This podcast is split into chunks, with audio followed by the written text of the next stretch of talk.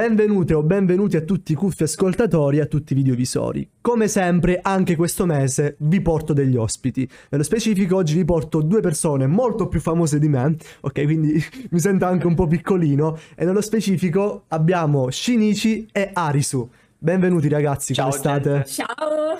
Allora, Bene, per, chi, per chi appunto non li conoscesse, fate una breve presentazione di chi siete. Io sono Shinichi, come ha già detto lui, sono un disegnatore, illustratore, disegnatore manga e illustratore. Mentre io sono Arisu, anch'io sono una disegnatrice, illustratrice e autrice manga e nel tempo libero anche cosplayer. Perfetto. Ovviamente i discorsi saranno ampi, però il motivo per cui oggi siete qui è uno, ovvero che qualche giorno fa, nello specifico il 26 gennaio, è uscito il terzo capitolo di Shaman, il fumetto fatto da questi due artisti geniacci qua che ho davanti e che ringrazio per essere ospiti. Ah, parlate un, po' del- te. parlate un po' della vostra opera, raccontatemi un po' e raccontate agli ascoltatori un po' la vostra opera.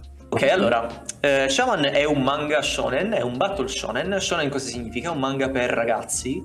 Eh, shonen, per esempio, abbiamo, abbiamo avuto degli esempi grandiosi, My Hero Academia, eh, Perfetto, oppure sì. eh, Hell's Paradise, insomma ce ne sono una marea, Naruto. Shinjeki no Kyojin Manga. si pronuncia in questa Perfetto, maniera, esatto, suppongo. Esatto. esatto. Sì. Esatto. Attack on Titan in gergo. Attack on Titan. Esatto, anche Attack on Titan si muove un po' tra il- lo shonen e il seinen, è un po' a metà, ma questo è un altro discorso. eh, però piccolo appunto, così subito iniziamo con un discorso e poi riprendiamo. Esatto, esatto. Qual è la differenza Eh, tra questi target, questi generi, per chi non lo sapesse? Magari cosa sapete dirci voi? Allora, è, è molto sottile, nel senso che eh, shonen e seinen sono comunque per ragazzi, nel senso che ormai i generi si vanno a mescolare. Generalmente eh, il genere dipende dalla rivista, quindi ci sono riviste shonen, ci sono riviste seinen, a seconda di dove viene seri- serializzato prende un- una certa tipologia, no? Mhm. Eh, per quanto riguarda lo shonen è più per ragazzi, il seinen è un manga un po' più per eh, uomini. E quindi voi targettate il vostro manga come shonen, quindi Sì. manga per ragazzi, detto in modo più... eh, Esatto. ok, quindi parliamo un po' anche della, della trama. Ok, raccontatemi un po' e raccontate un po' agli ascoltatori la trama di questo manga. Allora, dunque, la trama di Shaman è abbastanza vasta, però comunque si tratta di un universo dove mm, stanno cominciando ad apparire dei poteri molto particolari. Questi poteri vengono chiamati sigilli. I sigilli sono la materializzazione, diciamo, dell'opposto di ciascuno di noi, ok? Ok. Quindi sono dei poteri completamente opposti, cioè quindi tu immagina Ok. di dover gestire un potere che è l'esatto, opposto. Quindi una, sorta di dualismo, principali. quindi questa Esatto. complementarietà che c'è tra il... Le sue radici Perfetto. nella filosofia di Yin Yang, ok? Ok, Perciò diciamo che alla base di tutta la storia c'è questo. È un conflitto tra bene e male, però non eh, mm, banalmente, ok? certo. È qualcosa che appunto affonda più le radici nel- nella filosofia orientale di Yin e Yang, quindi è più uno scontro tra, tra gli opposti. Quindi dietro c'è anche uno studio della filosofia orientale, Ci ovviamente. siamo principalmente ispirati a Certo. questo, sì. Ehm, altra domanda che vi giro. Voi quanto tempo ci avete messo a ideare, a ragionare questo progetto? Cioè in quanto tempo è uscito fuori? Quanto- quante ricerche avete fatto? Allora, eh, ne parlo io, Vai. diciamo che è, è- è durato un bel po', perché Shaman è iniziato, eh, Shaman di per sé è iniziato tanto tempo fa, è iniziato un due o tre anni fa se non sbaglio. Tre, circa tre anni fa. Quindi Tre anni fa, 2019. Esatto, Eh, inizialmente era un'idea, no? Perché all'inizio è sempre così, poi ti viene l'ispirazione e dici è interessante, sviluppiamolo, ma non tanto per quanto riguarda la storia, no? Perché a, a volte ci dicono eh, ok, ma è un manga shonen come tanti, cioè come Naruto e come ognuno ha un potere, sì, però l'intento è quello di portare in Italia un'opera italiana manga che ancora non è stata portata perché eh, è difficile trovare magari un manga shonen che possa fare la storia qui in Italia in Certo. questa tipologia perché magari si va a puntare più su eh, opere seinen oppure eh, si vede tantissimo che si parla di vampiri di eh, eh, tan- tantissime cose ma lo shonen è meno apprezzato, pro- anzi è meno diciamo approcciato proprio perché la gente dice ok, lo fanno tutti, allora non lo facciamo. E, e invece Questo voi al contrario andate, essendo che nessuno lo fa perché pensano che lo fanno Quasi tutti, nessuno, quasi, esatto. e quindi Esatto.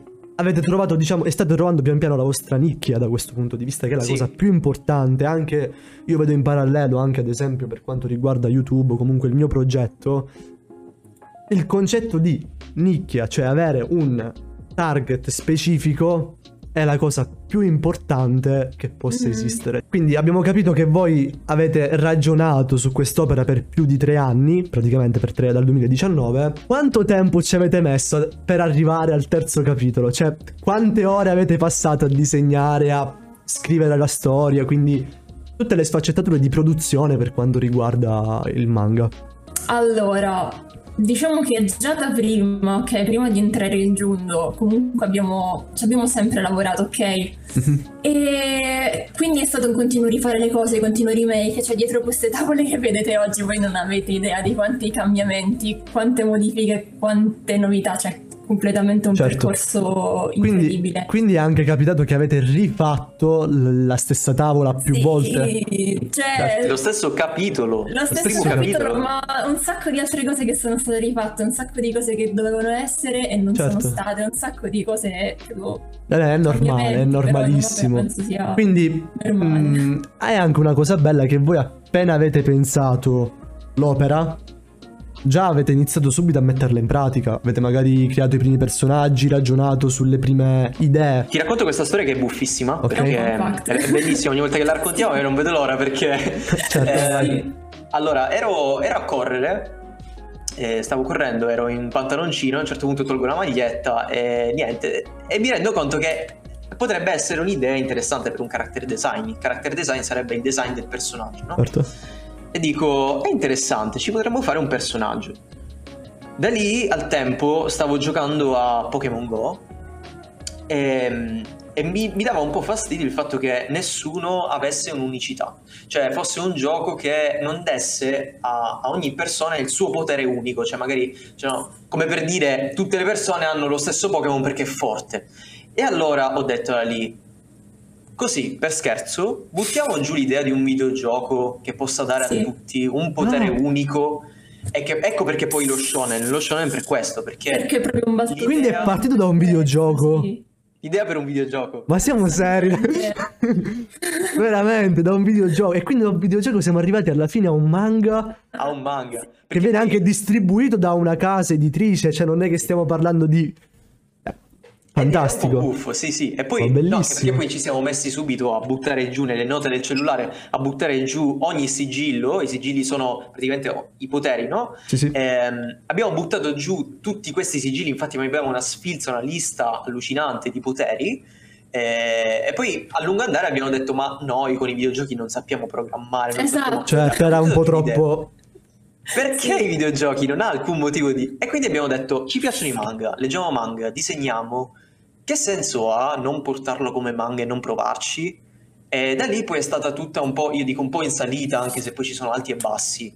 Però Certo. mh, è, è- è un po' una magia secondo me, il fatto che si parte dal nulla e, E poi, poi- si arrivi... Non si sa dove, cioè non si sa Certo, dove. E ancora non sappiamo dove. Non, cioè, E ancora non sappiamo, certo. Perché siamo... Mm, Ehm, e invece penso che la svolta sia arrivata quando avete preso la casa editrice, suppongo, no? Perché lì diciamo che Sì. mm, un attimo si passa dal- dall'essere semplici amatori a diventare professionisti, perché sì. sotto casa editrice si lavora, ecco. Sì, ma anche perché non disegnavamo e scrivevamo per qualcuno, cioè si Certo. sperava per un futuro pubblico, però effettivamente non esistevano scadenze, non esisteva un editor a coordinare tutto quanto, perciò era completamente diverso. Ovviamente è stata una, una svolta incredibile, cioè ormai è circa un annetto che stiamo con la nostra casa editrice che è Giundo e niente, bellissimo. Che, che salutiamo, salutiamo Gabriele. Salutiamo. Esatto, ciao Gabriele se ci stai vedendo.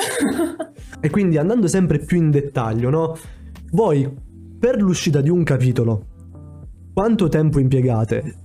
considerando anche la revisione, gli accordi con eh, la casa editrice, diciamo, per un capitolo quanto tempo si lavora? È un po' un percorso, eh, diciamo che è tutto in successione, è un po' una ma- come una macchina, perché magari stai lavorando al primo capitolo, ma nel frattempo eh, sviluppi, che so, la sceneggiatura del secondo. Chiaramente è tutto scritto, c'è una scaletta per Certo. tutta la storia, ma poi chi, qualsiasi autore ti dirà sempre il finale non è come l'avevo pensato all'inizio, perché è chiaro che poi cambino tante cose nella storia. Ehm, diciamo che in linea di massima noi abbiamo una- una un tempo di due mesi, infatti ci scusiamo sempre con i lettori perché abbiamo tempi molto dilatati, ma lavorando in Italia senza assistenti eh, ancora è Certo. un mercato un po' acerbo eh, ed è veramente, è- è veramente potente. Diciamo che eh, non è facile lavorare un- anche solo a 20 pagine. Anche perché poi penso che vogliate mantenere degli standard elevatissimi, cioè una qualità di storia, Mm, sì, disegno elevata e quindi giustamente eh, qualche giorno in più serve. Ma ti dico una cosa, ti dico addirittura dovevamo portare il primo volume eh, tra pochissimo, tra qualche mese. Primavera, e sì. inizialmente. Come? In primavera, sì. In primavera e inizialmente abbiamo detto ok proviamoci perché è una sfida. Eh, in realtà servirebbe molto più tempo ehm, e questo porterebbe diciamo a un calo di qualità. Eh, no, è meglio a questo punto una qualità più elevata. optato- Certo. Brevissimo, esatto. Abbiamo optato per Mhm. portare un volume con una qualità alta ma portarlo con calma. E Quindi quindi abbiamo preferito la qualità. possiamo dire che per lavorare non- per lavorare a un capitolo non c'è un tempo specifico anche perché sono dei, dei tempi che si intrecciano perché magari mentre lavorate al secondo capitolo già c'è il terzo che state scrivendo. Sì. però possiamo dire che all'incirca magari due mesi abbondanti Due mesi, servono. Esatto Sì, esatto. e invece siccome a me piace sempre di più scendere dentro al giorno quanto tempo lavorate quanto tempo dedicate al manga Ah, questo- Alla notte. sì, la notte è proprio... È il momento il più- giorno, la notte. Sì. Si dice che sia il momento più creativo, però è quello che secondo me sfruttiamo di più. No, comunque in ogni caso dipende tanto anche dagli altri doveri, diciamo, ok? certo Ad esempio, noi attualmente studiamo, perciò quando non lavoriamo studiamo, quando non studiamo lavoriamo. certo conciliare voi Sì, conciliate e diciamo lavoro e sono- università Non ci praticamente sono delle Esatto. ore stabilite, ok? Però Certo. comunque quel tempo libero che c'è lo sfruttiamo, ecco. Quindi possiamo dire che voi lavorate diverse ore al giorno al punto da non contarle da un certo punto di vista perché è uno stile di vita comunque, ehm, tra studio, Eh, sì, università. vabbè, sì. Diciamo sempre che diciamo praticamente fa parte della nostra routine. Certo, routine, eh, è così. Co- anch'io con a YouTube, volte più eh, a volte meno ore. Esatto, sì, a periodi, periodi in cui magari serve concentrarsi un po' di più sul progetto. E invece per quanto riguarda una tavola, ok, la tavola con cui avete passato più tempo, quanto tempo ci avete messo? Oh, che bella domanda. La tavola, la- la- quella che vi resta proprio nel cuore, però è un contrasto tra amore e odio perché ci avete passato X tempo che dovete dirmi voi. Quanto è stato? Ah, Allora, ti dico la verità, nel senso che no- in realtà non c'è una tavola in cui abbiamo messo più, in cui abbiamo impiegato più tempo, forse un capitolo in cui abbiamo Sì. impiegato più tempo. A livello di tavola, ehm, io almeno personalmente ho un rapporto di amore e odio con tutte le tavole perché non sono mai soddisfatto perché eh, poi, cioè per me lavorare al manga è un po', è un po' amore e odio in partenza perché poi magari eh, tra gli scleri, tra il fatto che eh, ti co- continui a dirti ma questa tavola va bene, questo disegno va bene, ma al contempo hai le consegne e poi alla Certo. fine penso che la cosa più bella sia vedere il risultato. Quando poi la gente ti dice mi è piaciuto questo, mi è piaciuto quello, bellissimi personaggi, eh, quello Certo. ti scalda il cuore. Però È, que- è quello che poi è- la benzina è quello, diciamo, cioè la cosa che ti fa andare Mm. come un treno. E quindi più o meno quanto tempo per una tavola in media a questo punto? Se dobbiamo dire, dirlo. tra, però tra schizzi e tavola io Mm. devo dire un giorno intero, un giorno intero tra, Ok. per, per tavola all'incirca, Certo. sì. Ci sta, è comunque un... eh, Anzi, sì, siete, siete anche abbastanza veloci per la qualità, mi aspettavo anche di più. Avrei detto, No, avrei, no, azz- no, eh, avrei dipende azzardato, tavola, avrei azzardato anche qualcosina in più, però Eh, complimenti. anzi, no, ma conosco au- autori e autrici che fanno anche, ah, mi, mi riferiscono, ma sette tavole al giorno io in realtà non so come facciano, però... Sì, sì, come, No, come quelli che allu- come quelli che all'università fanno 50 pagine al giorno. Sì, sì, Sì, dicono- beh, eh, infatti. esistono, Eh, esistono. Esistono, Sì. però... Complimenti. no, com- esistono, ma non, non li conosce nessuno, casualmente. Adesso andiamo un po' più fuori, no? Ehm, ma perché proprio manga? Cioè, come nasce l'amore per il Giappone? Come siete arrivati a dire ok, io faccio il manga? O comunque come fate. Come siete arrivati a leggere così tanti manga al punto da dire ok, disegno manga? Com'è successo questo? Diciamo che disegno praticamente da sempre, soprattutto da piccola amavo disegnare i personaggi dei cartoni, quindi veramente non ricordo quando ho cominciato a disegnare. Ho sempre guardato opere che, proveni- che provengono dal Giappone, ok? Però non mi ero mai resa conto che effettivamente fosse tutta una sottocultura, ok? Tutta una cultura di, da otaku, ok? Tra virgolette. Se non che alle medie ho scoperto cosa fossero i manga e allora lì Si è aperto il mondo. Sì, è scoccata la scintilla e quindi lì ho detto no ma io voglio vivere di questo, mi piacerebbe poter vivere di questo e quindi da lì ho cominciato a disegnare molto più seriamente perché prima era sem- soltanto un hobby, ho cominciato a disegnare seriamente e mi sono appassionata tantissimo alla cultura giapponese grazie appunto all'essere dei manga e a tutti, tutti gli anime che guardavo mi sono appassionata a tutto questo fantastico mondo e sono arrivata eh, ad questo oggi punto. praticamente. Allora, io iniziando, devo dire la verità, iniziando a leggere Tokyo Ghoul perché dalla- il pubblico mi... Quando sente parlare di Tokyo Ghoul è un po' eh, diciamo che lancia sassi, no? Sì. Eh, però ragazzi io mi sono Vabbè, innamorato di Tokyo Ghoul Tutte le, grandi, tutte le grandi opere sono così, hanno molte polarità, quindi... Esatto, esatto. Eh, però iniziando a leggere Tokyo Ghoul, poi in realtà eh, si è sviluppato un po' di più, iniziando anche a leggere Detective Conan e Keroro. In realtà io ho letto, eh, è stata una cosa un po' improvvisa perché ho detto è, è fantastico perché è come vedere un film, però ci sono i disegni che, che a me, io ho sempre amato disegnare, però disegnavo senza un fine, cioè senza sapere perché disegnassi, cosa disegnassi, cosa volessi disegnare. Eh, disegnavo anche se mi facevano i complimenti ora eh, in generale sai è un po' così visto dal mio punto di vista però ecco non avevo un fine e poi ho scoperto i manga e diciamo mi si è aperto un mondo e, e quello mi ha dato un po' la ragione per disegnare eh, o la ragione per cui avere una passione del genere anche perché poi diventa un lavoro di conseguenza Certo. eh, ti innamori ancora di più quando la tua passione riesce a, a diventare anche lavoro quindi poi lavoro per dire ovviamente perché in Italia è un po' No, contorta cosa. ma... Mm.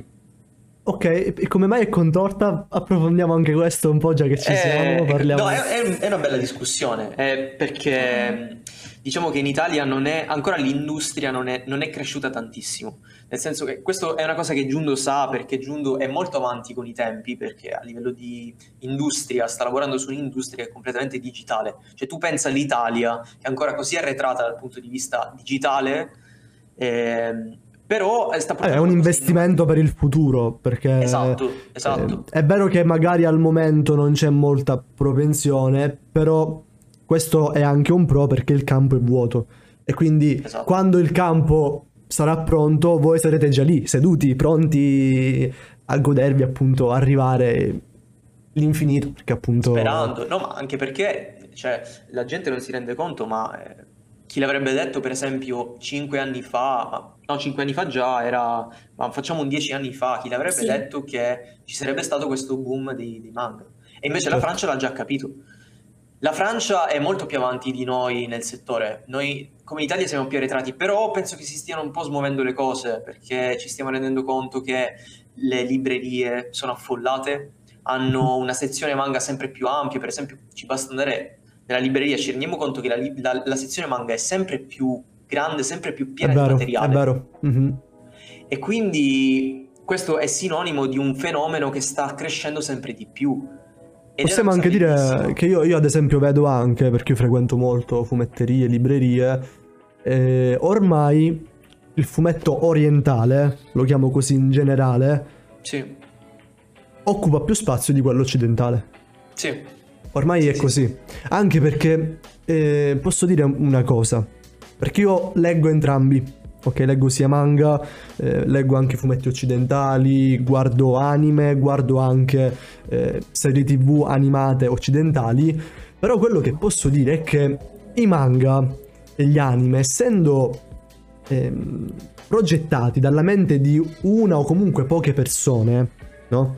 Pensiamo il mio preferito Kentaro Miura, buonanima che è morto, eh, comunque lui è il mio, pre- è il mio preferito, eh, e lui ha inventato tutto, quindi la storia ce l'ha tutta in testa. È un po' come Manzoni che scrive Promessi Sposi, ce l'ha tutta Esatto. lì. Mentre quello che vedo, che è costato io con ad esempio la Marvel eh, o la DC Comics, che sono appunto fumetto occidentale, poi so che c'è un altro mondo dietro, anche di fumetti italiani, ma anche ad esempio, ehm, pensiamo anche a Tex, no? Sì. che è un fumetto italiano, ci sono troppe teste e la storia non, sem- cioè non c'è una storia fissa, non c'è una Infatti. linea dritta.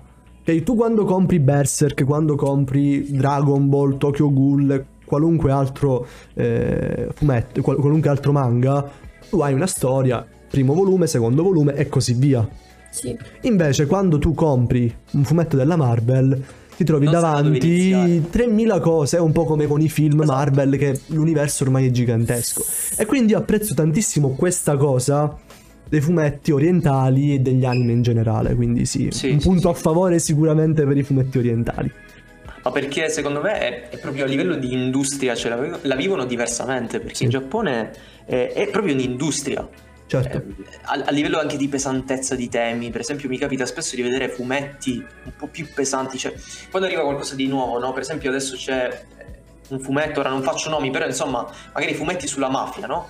E vanno benissimo dal punto di vista artistico, ma c'è da considerare che abbiamo un pubblico di gente qualsiasi, di ragazzini, di bambini, di uomini, di donne, di, insomma di, di tantissime persone, e una varietà enorme di età. A livello di industria bisogna capire che eh, va bene il prodotto artistico, ma bisogna anche considerare l'intrattenimento, cioè Io- il puro intrattenimento. Certo, io mi sono reso conto perché poi ha un luogo comune che qui neanche proprio non ne, non ne accenniamo nemmeno perché mi sembra inutile parlarne anche per il tipo di pubblico che abbiamo, ovvero che oh mio dio sono disegni oppure oh mio dio sono cartoni animati e quindi sono per bambini, non parliamone proprio, ma io mi sono reso conto di questa cosa, ovvero che un fumetto oppure un cartone animato e quindi anche un, ma- un anime può essere per adulti quando ero piccolissimo. Vi racconto questa esperienza un po' traumatica.